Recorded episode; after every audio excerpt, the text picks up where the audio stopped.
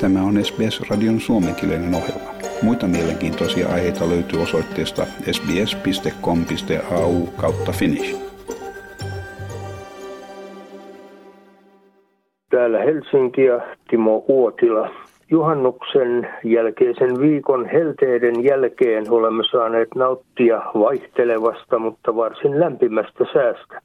Tiistaina on paikoitellen voimakkaita ukkosia ja keskiviikkona on luvassa hyvin voimakkaita sade- ja ukkoskuuroja ja on tullut laajalti Varsinais-Suomesta ja aina Lappiin asti ulottuvalla alueella näitä on siis luvassa.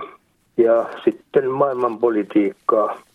Ukraina kehottaa Venäjän miehittämän Hersonin asukkaita evakuoitumaan mahdollisimman pian, sillä Ukrainan armeija valmistelee vastaiskua alueelle. Venäjä on siirtämässä reservijoukkoja eri puolilta maata Ukrainan lähelle tulevia hyökkäysoperaatioita varten, kertoo Britannian sotilastiedustelu. Sitten tiedoksi, että näin puolustusvoimain ex-komentaja arvioi Ukrainan sodan jatkuvan nimittäin, että Ukraina yrittää vasta iskua Venäjän valtaamassa Hersonissa. Länsi on toimittanut oikeanlaisia aseita Ukrainaan sodan alusta asti. Riskinä on kummalla osapuolella riittää kalustoa pidempään.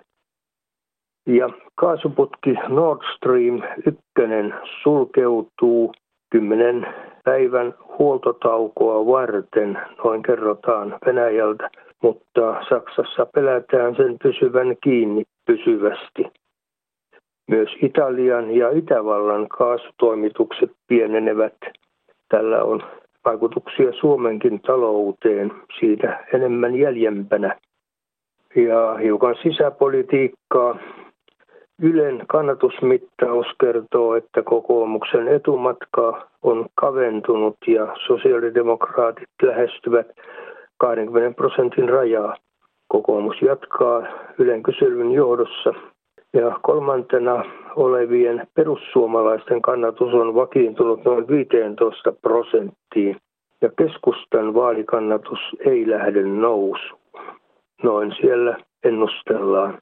Ja THLn Mika Salminen on sitä mieltä, että ei kesän riennoissa enää huomioitaisi koronaa erityisesti – tehohoidon alhaiset tapausmäärät osoittavat Mika Salmisen mukaan sen, että koronarokotteet suojaavat edelleen hyvin vakavaa koronaviruksen aiheuttamaa tautia vastaan. Jotkut toiset lääketieteen tuntijat ovat kyllä toisellakin kannalla. He pitävät tätä nykyistä tilannetta hiukan vaarallisena ja uhkaavana. Saapa nähdä, miten tässä käy. Ja eduskunta on lähtenyt lomalle vielä viimeisenä päivänä se päätti kiristää Suomen rajavalvontavaltuuksia. Tarkoituksena on estää nimenomaan Venäjän yritykset käyttää siirtolaislaumoja politiikkansa välineenä lähettämällä heitä Suomen rajalle, niin kuin tapahtui vuonna 2015. On kyllä sanottava, että maa, joka lähettää pakolaisia toisen maan rajalle, kertoo paljon itsestään se kertoo, että pakolaiset eivät viihdy noin primitiivisessä maassa.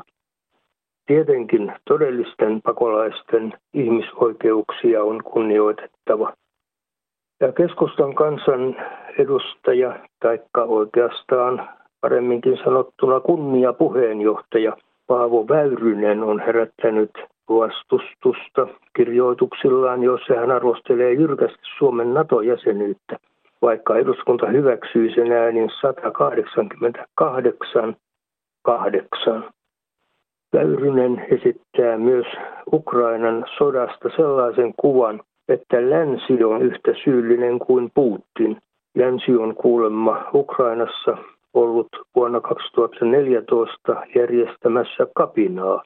Keskusta on toivonut, että noin putinistisille linjoille ajautunut Väyrynen ymmärtäisi itse erota puolueesta.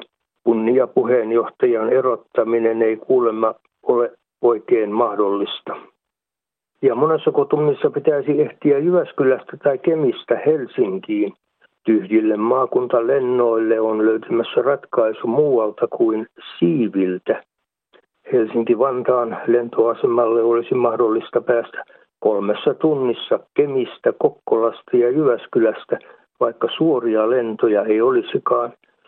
Tiukentuvat ilmastotavoitteet karsinevat jatkossa osan valtion ostamista maakuntalennoista ja ne ovat kovin kovin kalliita per lento. Ja Ville Rydman jätti tutkintapyynnön Kansanedustaja Ville Rydman kokoomuksesta ilmoittaa Twitterissä jättäneensä poliisille tutkintapyynnön Helsingin Sanomien artikkelista, jossa kerrottiin hänen käytöksestään nuoria naisia kohtaan ja taloutta. Sähkön hinta nousee. Se on jopa 700 euroa megawattitunnilta, mikä on kuluttajahinnoiksi muutettuna keskimäärin reilut 51 senttiä kilowattitunnilta vuorokaudessa. Viime kesän vastaavaan ajankohtaan verrattuna sähkön hinta on nyt selvästi korkeammalla. Yleensä sähkön hinta laskee kesällä, mutta tänä kesänä vastaavaa hinnan laskua ei näytä tulevan. Aivan huippuhinnoista ei tällä hetkellä kuitenkaan voida puhua – Viime joulukuussa sähkön pörssihinta oli korkeimmillaan hieman yli tuhat euroa megawattitunnilta. Ja Saksan talousministeri Robert Habeck penäsi lauantaina saksalaiselle Deutschland Funk radiokanavalle antamassaan haastattelussa Fortumin vastuuta tytäryhtiöstään. Talousministeri linjasi, että Fortumin pitäisi osallistua Uniperin pelastamiseen. Uniperin tappiot voivat kasvaa kuluvan vuoden aikana jopa 10 miljardiin euroon. Uniperin toimitusjohtaja Klaas Dieter Maubach arvioi yhtiön perjantaina järjestämässä tiedotustilaisuudessa. Suomen valtion enemmistöomistuksessa oleva Fortum omistaa Uniperistä 78 prosenttia – Saksan parlamentti sinetöi perjantaina energiaturvallisuuslain, joka pitää sisällään useita energiasektoriin liittyviä lakimuutoksia. Saksa päätti muun muassa hiilivoimaloiden lisäämisestä. Energian hinnan nousu on ajamassa Euroopan veturina tunnetun valtion kriisiin. Uusi lakipaketti voi mahdollistaa myös kohonneiden kustannusten siirron saksalaisten asiakkaiden maksettavaksi. Ja Fortum-yhtiöstä on siis Ukrainan sodan myötä tullut varsinainen murheen kryyni Suomen valtiolle ja myös sijoittajille. Yhtiö nimittäin rakensi toimintansa sen varaan, että Suomen ja Venäjän suhteet kehittyvät jatkuvasti läheisemmiksi. Erityisissä vaikeuksissa on Saksa, joka meni vihreässä energiapolitiikassaan luopumaan ydinvoimasta. Samalla linjalla olivat Suomen vihreät, jotka lopettivat hallitusyhteistyön tuosta syystä.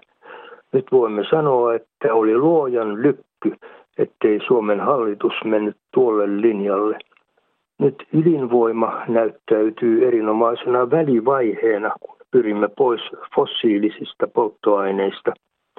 Mutta Saksan tähän asti niin menestyvä talous on pysähtynyt tavalla, jollaista emme ole nähneet – Ydinvoimasta ja hiilestä luopuessaan Saksa on tukeutunut Venäjältä saatavaan kaasuun.